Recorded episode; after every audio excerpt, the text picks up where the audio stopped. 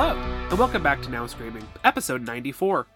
I'm Evan Culbertson, And I'm Liz Smart, and we're watching all the horror movies currently available for streaming on the internet. so you don't have to. This week we'll be talking about the 2018 horror musical Anna and the Apocalypse, which comes to us from Amazon Prime, though it's also available on Hulu and Netflix in Canada, Oh my god. so many options to watch this movie. especially if you're in Canada. Yeah. This movie was directed by John McPhail and written by Alan McDonald and Ryan McHenry, based on a short film by Ryan McHenry, who passed before this film was made, but it was nominated for a BAFTA. It was called Zombie Musical. And this film is a zombie musical. That It is what it is is. A Christmas zombie musical. A Christmas musical. zombie musical. so, Merry Christmas, I know, Merry Christmas in February. late February.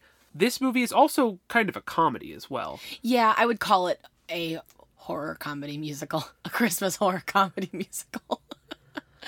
That's a lot of adjectives. yeah, but I think that it actually like really fits the bill on all four of those. Yeah, I think the core question here, especially when you see a movie that has this quirky indie energy and is is trying to bite off as much as we have have set that up that it has four hyphenates before. Yeah. Is it any good? And I'm here to tell you, listeners, it is. I think he liked it more than me. I don't think that I like I don't know. I have I have some some issues with it. I have critiques of this film. Yeah. I don't want to lead anyone astray to think that this is a masterpiece, but it's really fun. It's probably the best Christmas horror comedy zombie musical. It's one of the best Christmas horror movies, period. I sure, think. that's fair. Yeah, I think that it's it's really high up there. Uh, I think that if you if you like musicals, especially pop musicals, and if you like teenage zombie comedy style things, which I typically don't necessarily, um, you should go watch this. You should absolutely go watch Yeah. this. It's a lot of fun. That's the main thing it has going for it is that it has the right sensibility and spirit to be what you're looking for if you're Yeah. looking for a zombie musical. and that music is catchy. This really delivers on that. So I actually highly recommend this to listeners who Who like those things? who like things like that, you're gonna like this. Yeah. I really think so. Now it might not wow you, as it seems to have. Liz is already. Uh, I had fun. I had fun watching it. It it really dunked on me in a couple ways I wasn't expecting. th- That made me take back some of the ways I was feeling about it, and maybe in the middle. So I, yes, I would recommend it. interesting. Let's get into it. Let's get into Yeah, what this movie's we're about. gonna spoil it though. So if you are interested in it, I would go watch it first. The protagonist of this film is ostensibly the titular Anna, played by Ella Hunt, but it's really an ensemble piece. It really is more than I was expecting. It's about at minimum three main characters. Yeah, but it gets up to like six, I would say. her friend John, and then Steph. I would say are the three. Interesting. Okay. Who would you say the third is? I don't. Uh, I was thinking Nick because of the end, but you're right that he's really not a main character and for most of it. Let's talk about who these people are. So, Anna and John are Best friends. best friends seemingly since childhood. Uh, Yeah. they drive to school together He's with got the um like he's holding a torch for her, you know. He's the nice guy that she never chooses. That's kind of his vibe. And she's like a little um She's not like a goth and she's she doesn't fit into those kind of categories, but she's a little mean. She's kind of sardonic, sarcastic. Um she's not bubbly, right? Yeah. She's a little she's got a hard dark side to her. I mean, I think that really she's got um, Lindsay from Freaks and Geeks energy is the thing that she's channeling, which Yeah, is this sort fair. of like uh, not not really fitting in with any like high school clique, but also pretty self assured in the ways that she finds for herself. Yeah. Um, And her whole beginning, the way that she we are set up in this movie is that she is telling her father that she doesn't want to go to university and she wants to travel. Um, they're also in Ireland, England. they're absolutely in England. They're in England. Her her uh, friend John has an Irish accent. If you say so, He does. it all sounds the same to me. he says this is Nay Disney at one point. Um, Is it an Irish thing? yes. Okay. I mean, I believe. I, I guess it could also be a northern thing. I think it's an Irish thing. He, I think he has an Irish accent. I'm pretty sure her dad has an Irish accent too. I think the accents in this are slightly confused. Um, but she doesn't want to go to university. She wants to travel, and her dad is like, "You're gonna go to university if it's the last thing I do, etc." You know that that the classic conflict. Yes. Steph is a American student, I guess a foreign exchange student, who is like I'm not a foreign exchange student. Her parents like sent her away. What to is go to that? school here. But it's not a boarding school. It's a normal high school. No, so, I don't like, know where she lives. I don't know who she lives with. She's an American. She's like an American Tom Felton type. she Um, does have the Tom Felton's haircut, yes. But And she's gay, thank she's God. gay. Her when she showed up in the movie with her hair the way that it is, I was like, if this girl is not is not a lesbian, I'm gonna be so angry. And she was, so I was like, thank you. Points to this movie. Yeah. But her Uh, girlfriend is uh, out of the picture the whole time. Yeah, she does not appear in this movie. Chris likes movies. He's a filmmaker. They have a film club. Mm-hmm. His girlfriend is Lisa. They're who- gooey, Yeah, super like that attached to a really annoying high school couple who's just always making out over the lunch table. Yeah. Nick is somewhere between um like burnout and bully. He's not quite Burnout, really? That's how you describe him? I don't know, he seems like kind of like a ne'er do well like No, slacker type. No, not but- like a no. But his dad's in the army. I guess but he's not jockey. He's not jockey. I think he's just a bully. I wouldn't call him a ne'er do well. He's not like I don't know. He comes across like the like the greasers, like from from Grease, who like are kind of bad boys, but they never actually do anything bad. They're just kind of like, eh, we're we're we're not nice guys. We're we're different. Like, See, I we're- hear you. uh, I would know? also describe the greasers in Grease as somewhere between burnout and bully. Fair enough. I don't think they're burnouts though. Burnout implies something very different to me. Maybe maybe I'm just I'm uh, ascribing something. Sure. He and Anna have sort of a like clearly a casual hookup thing going on, or but at there's least they did. there's not a lot of mutual interest there or respect between them. But they And potentially he has he didn't treat her well afterwards, but she's clearly still likes him in she or she's drawn to him in some kind of way. it's just the bad boy thing. I don't think Yeah. there's anything more complex than that. And John's got angst about it. He's like, I the nice guys don't get the girl. yeah, we don't have to dive into We that. don't have time to unpack that.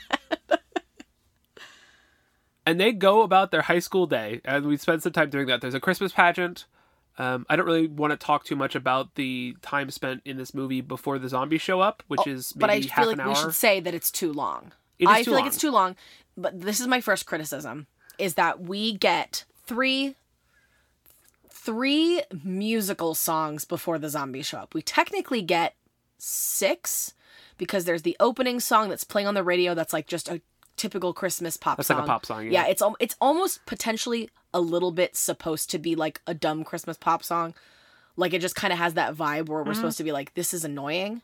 Um, and then there's an opening song that's like, we're establishing that we're in a musical. This is us. These are the characters. And then there's the angsty, we all want a happy ending, but not the happy ending we're supposed to want or that we think we want or whatever. No such thing as a Hollywood ending.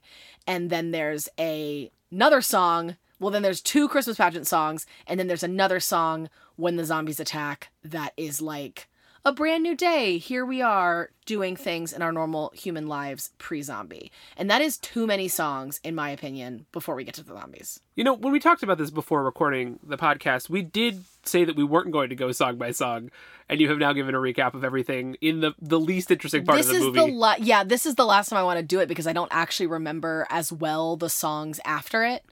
It's just that I have such a problem with there being six songs before we ever get into zombies. I guess the sixth song is like there are zombies in the song, which kind of raises the other point of my other issue with these first six songs is that with the songs or with the movie the songs okay because one of them is a joke so i don't think that that's really two well, of them are jokes It's a problem with the movie because it's okay. It's not the first six songs. Like I said, the first song is fine because it's probably a little bit of a joke. The two oh, pageant Sorry, songs are that. fine. Three of them are jokes. Three of them are literally jokes. Yeah, the So, two like, pageant songs are fine. I think you're because over they're- describing the like. Fine, then then just the musical theater songs, just like the actual musical. We're in the world of a musical songs. Breakaway, Hollywood ending, and turning my life around. Yes, those three. They feel like they were written for a different movie or just in general, someone just sat down and wrote them at a piano. And then they were just kind of plugged into this movie because the lyrics are so vague that they could mean anything. They're just like kind of typical teenagers having feelings songs. And that doesn't mean that they're bad songs. Like I actually like them. I really like Hollywood Ending a lot. Um, but they don't like it it annoyed me off the top with this movie because I felt like it was like, oh, these songs one of my favorite things about musical theater is the way that specificity plays into music and especially with rhyme. And these just had this level of meaninglessness. And I bring this up now because I think that after turning my life around, it's that stops being the case. Everything else after this I feel like is fantastic and is totally what I love about musicals and musical theater. And I just feel like these these these first three musical theater songs that are not in the world of the movie um were just they were they could have been pulled from any pop musical property. So I don't really agree. Uh, and I guess we're we're gonna let's put the plot stuff on pause for a second to actually talk about the music of this because I think that it's worth setting the context. Sure. Um, so the music was written by Roddy Hart and Tommy Reilly, whose CVs are a bunch of British stuff that means nothing to me. The way you set that up felt like we were gonna it was gonna be really exciting. I don't know. Roddy Hart has like released some solo albums, but also he's a he's a white guy, like British singer songwriter. So like, oh, there's 10 million of them, and I Yeah, don't yeah, yeah, really like. That's not really my scene. fair. Um, interesting. They're they're working on the like the Animaniacs reboot, writing songs for that, which is fun. Fascinating. That's very funny. Anyway, I think that I don't disagree with what you're identifying in these the the generality to them. However, I think that whether or not this opening segment is too long, that's kind of what it's trying to do. It's trying to like fake lull you into um, a status quo that it then subverts. I mean, the the the song where the zombies attack, um, as Anna and John are oblivious to it, is like Singing about their own feelings and yeah, stuff. it's like a very clever like um, literalization of that. Yeah. But I think that whether or not you like the songs, it is kind of like generic pop musical that turns into a horror movie because there's nothing about this opening half hour that even suggests a horror movie at all. No. It's not just in the songwriting, it's actually like a thing that the film is doing. And I totally get that. And I think that like if it had just started with turning my life around and the zombies, we'd be missing some Context. sta- status quo, as you said. Yes, I think maybe it's just we didn't need both the first one and and uh, Hollywood ending. I think that like there's a way to kind of not combine them into one song, but do that and introduce your characters because it's the same way where like you get John, you get Ella Hunt, you get the principal, you get the two the Did you the forget the name of the Anna? Yeah. Oh, sorry. Of It's Anna, in the Apocalypse? Wow. oh, okay. Um, yeah, you get Anna. You get um, what's the other girl's name? Steph. Yeah. Uh, you get all of them because they all do have this like relationship with love. Uh, and I guess I just don't feel like we needed both. It was just when Hollywood ending started in the movie, I was like, oh, another song so soon. We don't need this. So you know, from a from a strict narrative point of view, I don't disagree. However, I think these songs bang. Yeah. Like I like Slap. uh, they really do slap. I would not cut either Breakaway or Hollywood Ending for the sole reason that I really like them. And we can talk about this now, and we'll, we're not gonna. I promise we're not gonna talk about all of these songs. We did talk about this beforehand. And decided we weren't gonna go song by song. I really appreciate these songs because they are really straightforward pop musical theater. You compared it to Mean Girls.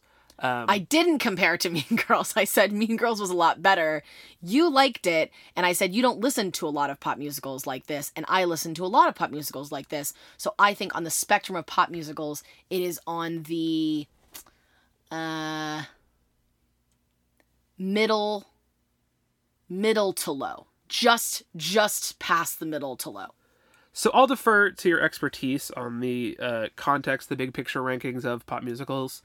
Um, my experience was that these songs bang, and I'm not trying to I specifically like that they feel really musical theater-y at times. There's a lot of these guys like counterpoint a lot, Mm-hmm. um, and every time they they pulled a a overlapping melody trick, I was delighted Yeah. because it's it's so musical theater y and not like film musical y. Right. And there Right. aren't a lot of like singular songs like Anna just singing a song all by herself. A lot of these opening songs are so great because they'll be Throughout, like I would say someone's verse, just a- someone's two lines, someone comes in on like this little uh you know, what what's I think it's in Hollywood ending there's just a point where John is singing like his own melody I don't agree that that's great. I don't agree that that's the opening. I think that's their mo as songwriters, at least in this context. There's a song get, later where people get individual songs later. Is what I mean. there's a song later where Anna and um, the principal, for narrative purposes, the principal, um, have a song that really doesn't need to be a duet from a narrative standpoint, Mm-hmm. but it is because it one because that's their songwriting style and they want to have people sing over each other and have these different points of view, but also just because like it it gives the characters something more to do and if they engage in dialogue that again from a narrative point of view serves no purpose. They're kind of debating like the state of things like what's Right. going on and there's None no of these reason songs to really do push that the plot forward. right? Exactly. They're all Uh, like thinking, feeling songs. they're very character heavy. Yeah. And I think I like that. Again, it's not I don't want every musical to be like this, but I think that this really really worked for me because the plot of this movie is pretty light in the first place. Yeah. And I think that the the songs not being in service of the plot, like you said, you think that there's too much up front and a couple of these are kind of redundant to each other. Mm-hmm. Kind of just feels secondary because this movie isn't really terribly engaged with plot. But that's kind of what I mean. If you had three songs, pr- like before the zombies attacked, that were all plot driven, I wouldn't have this problem. It's that you, it's like that they're all very character heavy, and you don't need two character heavy songs to open up your musical. I think this is what this is my point. Is that like I really like exactly what you're saying, which is that they're very musical theatery in that like it starts with Anna. She sings her two lines, and then John sings his two lines, and then Steph in a different location sings her two lines, which is that's that's the movie aspect of it, right? The, this movie musical where you can like everybody in the whole school is singing basically, but that it's the same thing happens in Hollywood Ending. It's like it's very very redundant because they're both just opening character feeling songs. Again, I think we're kind of going in circles. I don't disagree. I just don't care. you just don't care because you like them both. I just don't think it's a problem. That's fine. And I think specifically, I think that what I'm sketching out is why it's not a problem is because it's kind of just this movie's mood. It's kind of the vibe of this movie to Sure. meander that way. Again, for better or for worse. right. But it does feel it feels totally correct. It doesn't feel out of place that this movie has all of that all of those songs before. That's that's that's my defense of it. Again, if that makes it less than great film, that's your prerogative. Yeah. But I think that it's it's tonally consistent and structurally consistent. Sure. The I d- Christmas pageant is stupid. Yeah, I only disagree because for the exact reason that you just said, which is that I really like uh Lisa's like little sexy Santa song. I think that the Santa Baby esque like style parody is very funny though. Yeah. So it just to me that feels very out of place in this movie more than the the like redundant songs because we could also start talking about this. Christmas is very tangential to this Christmas movie. takes a background. it really it there's a lot up front with like the poppy Christmas song and they're all excited about Christmas. John's wearing like a light up Christmas sweater the whole movie. And there's a then- pageant that they're And rehearsing then the zombies come and Christmas goes, "Okay, you guys take the lead on this one. We will be background noise for the rest Nobody talks movie." about Christmas. No. Nobody like there are like um like set design elements, right? Like Yeah, we'll talk about later. Anna's kind of this is on the poster, but Anna's main weapon being a very specific Christmas icon. is candy cane. I don't know why you're hiding it. Oh, sorry. It's on the poster. Anna's like big, you know, uh weapon of choice is this like sharpened candy cane. So like like a big giant one. Yeah, not like a lawn. not a real candy cane. No, but it is does have a sharp end. I guess because it would go into a lawn, right? Yeah. They're like sharpened at the end to have a point so they can go into dirt. Um, that's her weapon, and so like that being a a piece of Christmas iconography is very important. But no, this isn't about like Anna learning about the Christmas spirit, right? Like that there's a different version of this movie that's like Anna hates Christmas and now she's going to fight zombies and discover the meaning of Christmas and that's what the movie's about. Like it's not about that at all. It is only a set piece. And I think that's okay. Oh, I love it. I don't I'm need it to lay on the Christmas stuff. It just happens to take place at Christmas. that's typically true of the Christmas movies I like is that they are like background again setting not necessarily the point of the movie. I think that's where we come up with a lot of these like oh, Die Hard is a Christmas movie Yeah. and Catch If You Can is a Christmas movie because they're not about Christmas. They just happen to take place in large part during Christmas, which is super fun. Yeah, not that I mind movies about Christmas. Uh, no, Nightmare Before Christmas is all about the spirit of Christmas, it's perfect. anyway, I really tried to like drag us along here, and now that now that we're here, I'm I'm realizing um, we can just fast forward through everything. Yeah. So the zombies attack, and oh, we should say though, global pandemic. Oh yes. There's a thing on the radio that's like, the global pandemic of a virus has actually turned into these zombies. And we literally looked at each other like, oh no. There was like buzzwords that could have been taken from the news of today. It was just horrifying. it was very triggering.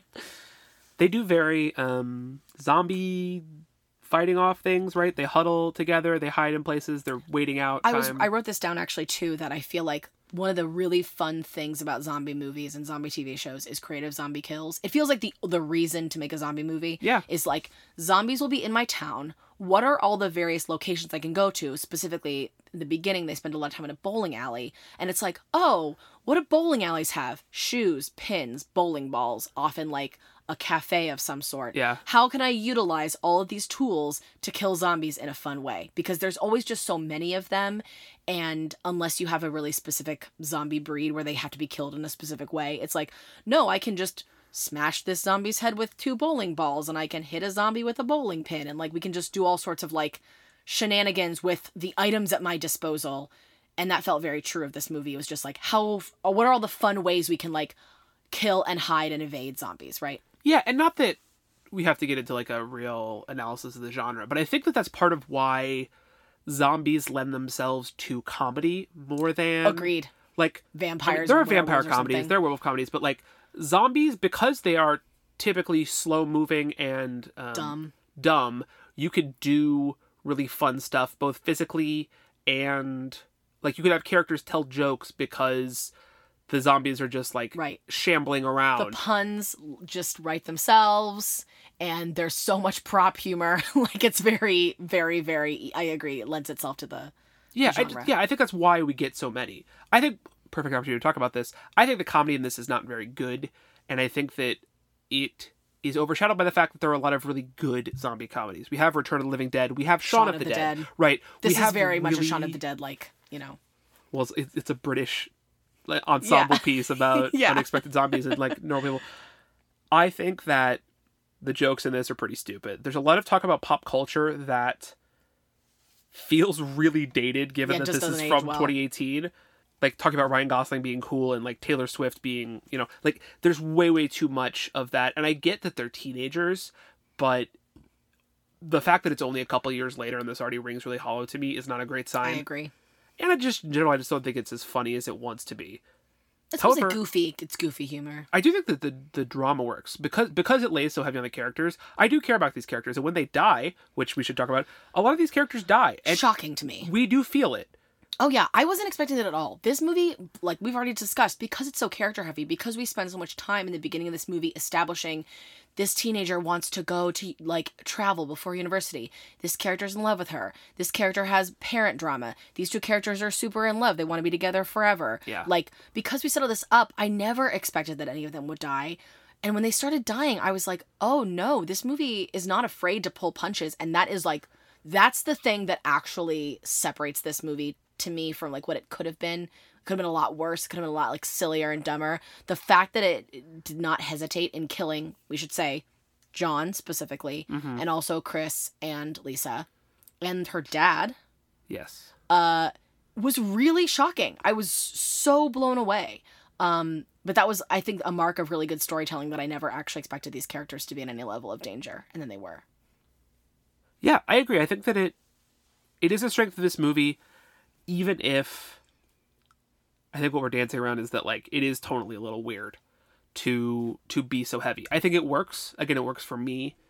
Um, I if you can't tell, I really bought into this movie. Yeah. uh, more than I thought I was going to, given that I was like pretty tired when I sat down to watch it. Um, and then it, it just worked on me. It's just like a good hang. Maybe that's why it worked on you. Oh, my defenses. You were were like, I'm sad. I don't want to watch this movie. And then it was like, Christmas is joyful giving. exactly. I mean, the end of this, we just we just talked about all the people that die. Gradually, these people die because they're killed by zombies in various ways, and then Steph, Nick, Anna they get away. escape in a car and go somewhere else to fate unknown. Yeah. Um, I mean, the zombie apocalypse is presumably still raging. So it's not even like it's really a happy ending. It's just that they get away from their current predicament. Yeah, it's not. It's like it's not like Shaun of the Dead, which is like we've you know Yeah, they don't. I guess there there there is a really easy way often in zombie movies where they turn on the radio and it's like, we've contained it to a small town in England. Oh, the one you're leaving. Yeah. Wonderful for you.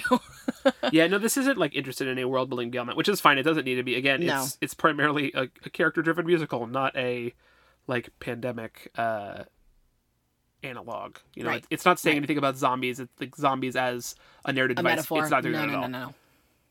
Do you want to talk about the third act villain of the principal, or is that a total waste of time? Uh, it's not a waste of time. It's just weird because uh, he's not. He's probably the least interesting character, which is unfortunate. That it's not. I would probably be more. oh, We should just say he's pretty much always a villain. He Yeah. just he just goes from being a annoying, um, bureaucratic principal style villain to being a mustache twirling zombie king villain. Like what? I don't even remember what his goal is. he wants he like wants humanity to go extinct. He's like Oh, he he's becomes totally nihilist. nihilistic. Well, he starts off he's like all these fucking kids are dying, all the like chads are gonna die, and then a little loser like me will finally ascend to the top because I'm smart and I'm better than everyone. Oh boy. And then that goes south, and he's eventually like humanity is ready to die out because He's like, oh wait, I'm gonna die too. I guess that's fine. that's like what yeah like what what he becomes. That's the aforementioned um, duet with Anna. right, right, right. Is fine.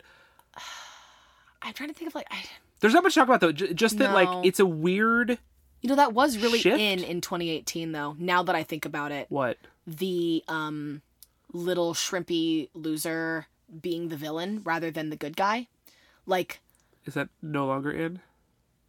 I, I don't know. How do you what what do you think recently that that's been? What do true you think of? in 2018? Uh, Ghostbusters. I guess it wasn't 2018, but like the the Ghostbusters remake felt like very much that.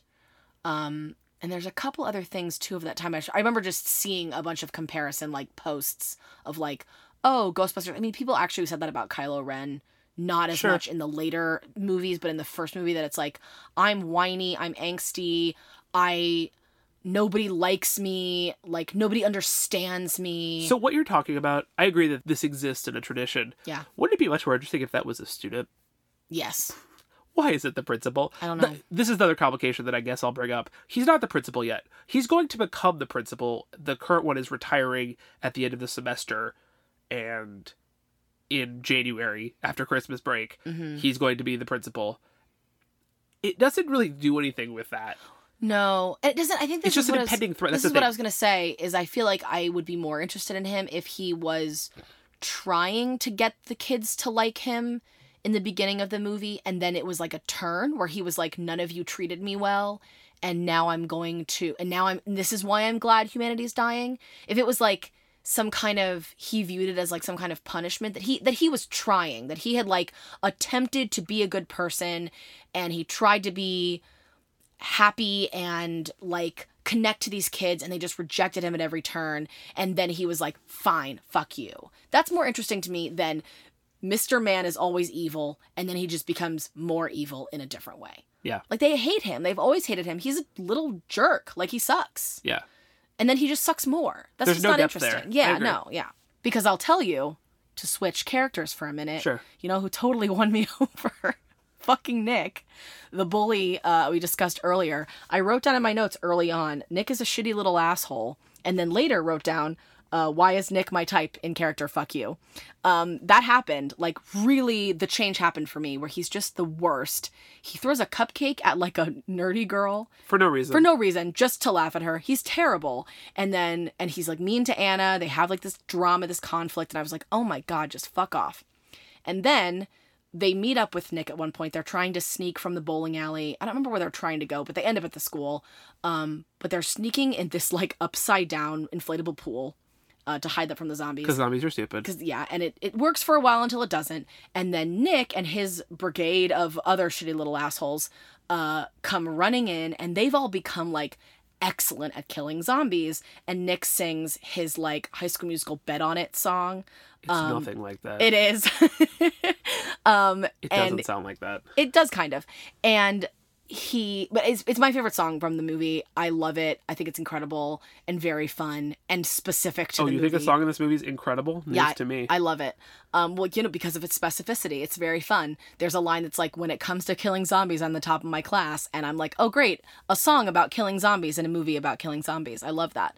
Um, and then, as of course the movie progresses, he becomes softer, and we understand that he has a terrible, overbearing military father whom he had to murder uh, because his father was going to turn into a zombie. Uh, and he ends up like sacrificing himself. He and Anna are together, and he ends up sacrificing himself to save her.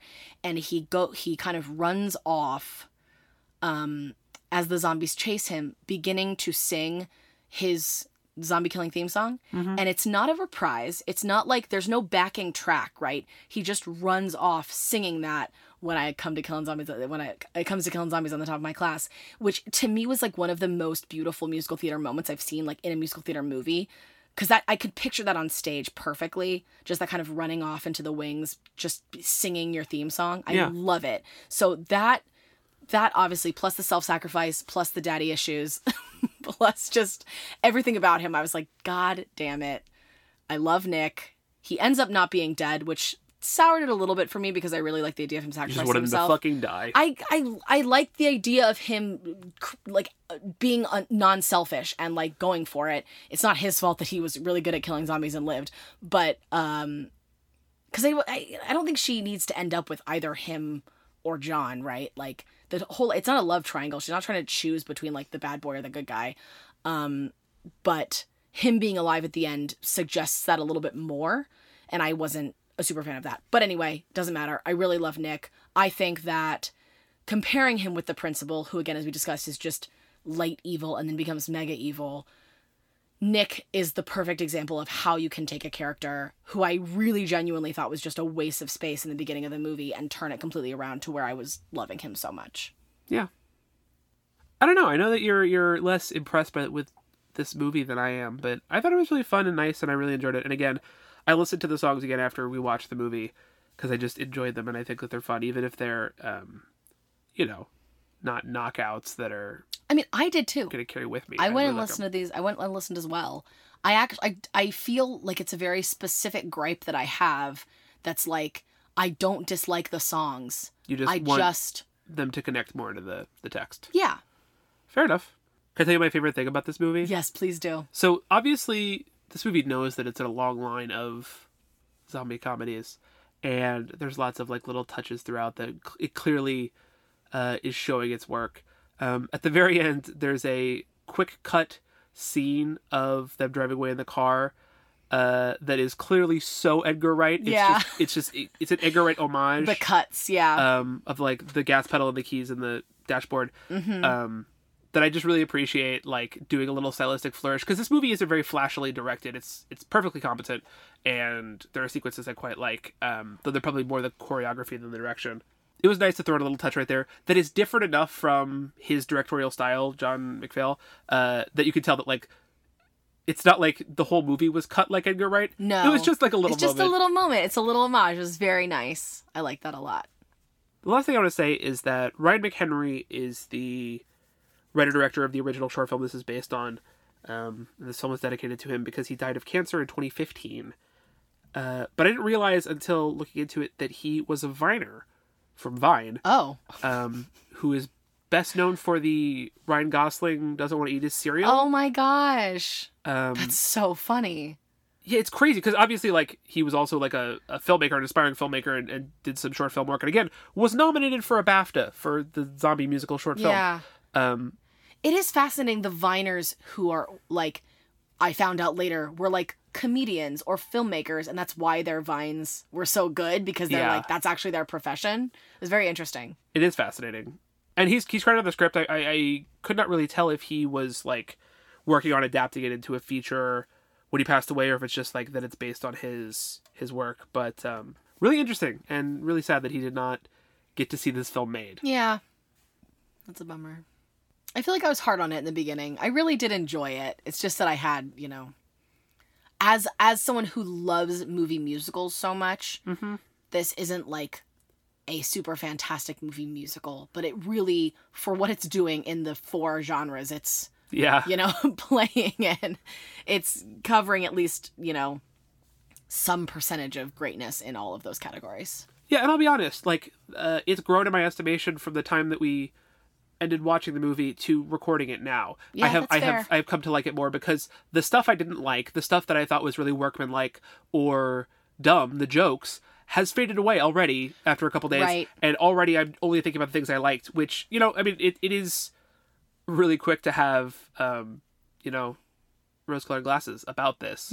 Right. But That's okay though. the the thing that I think of in this movie is that it is fun and charming and And that you go go and listen to the music again. it has the spirit that I want, right? Yeah. Even if everything doesn't land, I like someone being ambitious enough to make a movie like this. And honestly, the production value of it is pretty damn good. And it has a level of meta where you know that they are playing a little bit, right? That they're they're making fun of themselves a tiny bit. Like I think that there's a um, point early on where you and I both kind of like chuckled because the music started at the beginning of uh, probably the first song. Yeah. And it was like, oh, they're about to sing a musical theater song. And it was kind of funny. And it was like, oh, that's probably intentional. This Yeah. movie knows exactly what it is and knows what it's doing. It's born out of a love, clearly, of musicals and Yeah. of like silly zombie comedies. And so I really appreciate that. And so again, it's really hard for me to dunk on a movie that has heart like this that just so lines up with my sensibilities. I Yeah. also love musicals. I also love horror movies. This is fun. Yeah. Do you have any good trivia? Uh, not really, just except that the only thing I found interesting was that there's three versions. There's the USA cut, the UK international cut, and the festival cut. Um, 93 minutes, 98 minutes, and 108 minutes, respectively. Um, Ours and- was 93 for sure. yes, this was the USA cut, and there was a couple songs that ended up getting cut. I don't know if any of them en- ended up be- being in the festival version or the UK version, but they were specifically like cut from the US version for sure.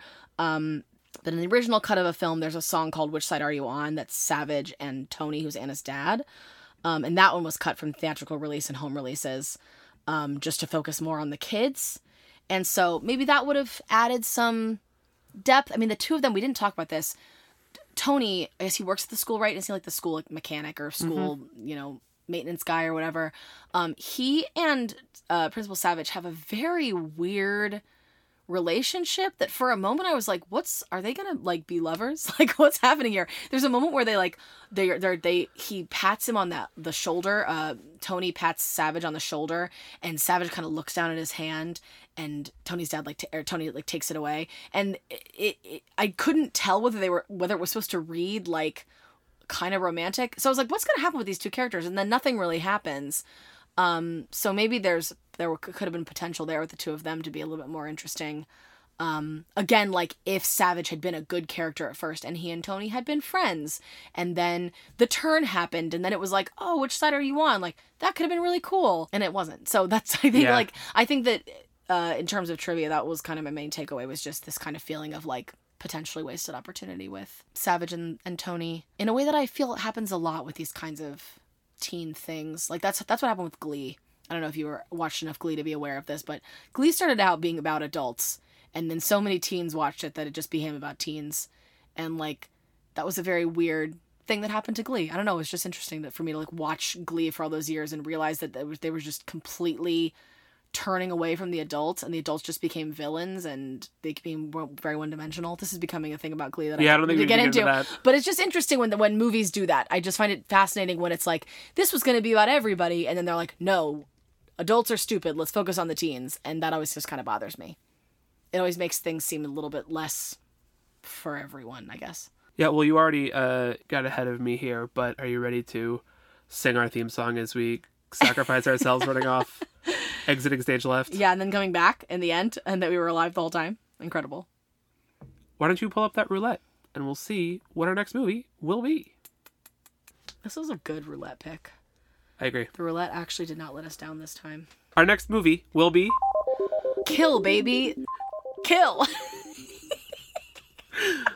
I'm not the pause there was intentional because this is kill baby dot dot dot kill exclamation point.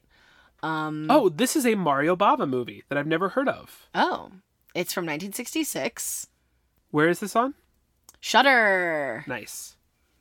I love that. What a title. We haven't covered anything. Kill baby. Kill. Mario Bava is the uh, inventor of the Giallo film. Oh. So we haven't done any of the, the lurid. Italian stuff. No. So this should be pretty fun. Uh, an important piece of film history that I've never seen. That I do love that. I love Mario Bava. I am not a Giallo fan as much as you are. Uh, but I am interested in, you know, as we've said, the film history. I think this will be interesting. Okay. All right, so our next movie will be Kill, Kill Baby. Baby. Kill. Get used to that. You're gonna hear a lot of that. a lot week. of that. That's the only joke I'm gonna make next week is kill baby. Kill. Gonna be a lot of awkward pauses. Just prepare yourselves. Until then, you can check us out on our website at nowscreaming.com. And on Twitter and Facebook at Now Screaming. Be sure to tell your friends about the podcast and leave us a review on your podcast. App of choice. Yeah, whatever you choose. Just leave us a good review. We love it. Thanks, as always, to Wes Craven. And to the actor Orion Lee, who I only know, and many people know, from being one of the co leads of Kelly Reichardt's First Cow, one of the best films of 2020, who executive produced this movie for some reason. Seeing his name come up on that like screen was just thrilling. It was like there can't be two Orion Lees working in the film industry. It's too specific. Watch First Cow, it's great. oh yeah, First Cow's amazing. Not a horror movie in any way, shape, or form. Also Although watch it does the- have bones. Buffy the Vampire Slayer episode once more with feeling. I can't That believe I didn't talk very- about the yeah. whole time. I wanted to bring we it up. We didn't talk about a lot of other like movie, TV, musical because this really does come across less sometimes like a musical and more like a musical episode of a TV show. That's like the way a lot of the songs are written. This is already the most substance we've ever had after the oh, West man.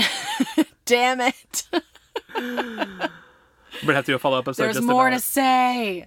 Listen, we have a lot of opinions about musicals. We didn't bring up the other musical that we did on this podcast. We don't need to talk about that. We do. They're very. They work as very interesting foils to each other. Should we talk about it now? No. Someday we'll talk about it. If we ever do a third musical on the podcast, we will compare all three. We'll talk about the Devil's Carnival and Anna the Apocalypse. yeah, and whatever that one is. Yeah. What are the other horror movie musicals? Rocky Horror Picture Show. Sweeney Todd. There's lots actually. Can't wait. We'll do one of them on the podcast eventually. All right, until next time, everybody. Stay spooky. Stay spooky.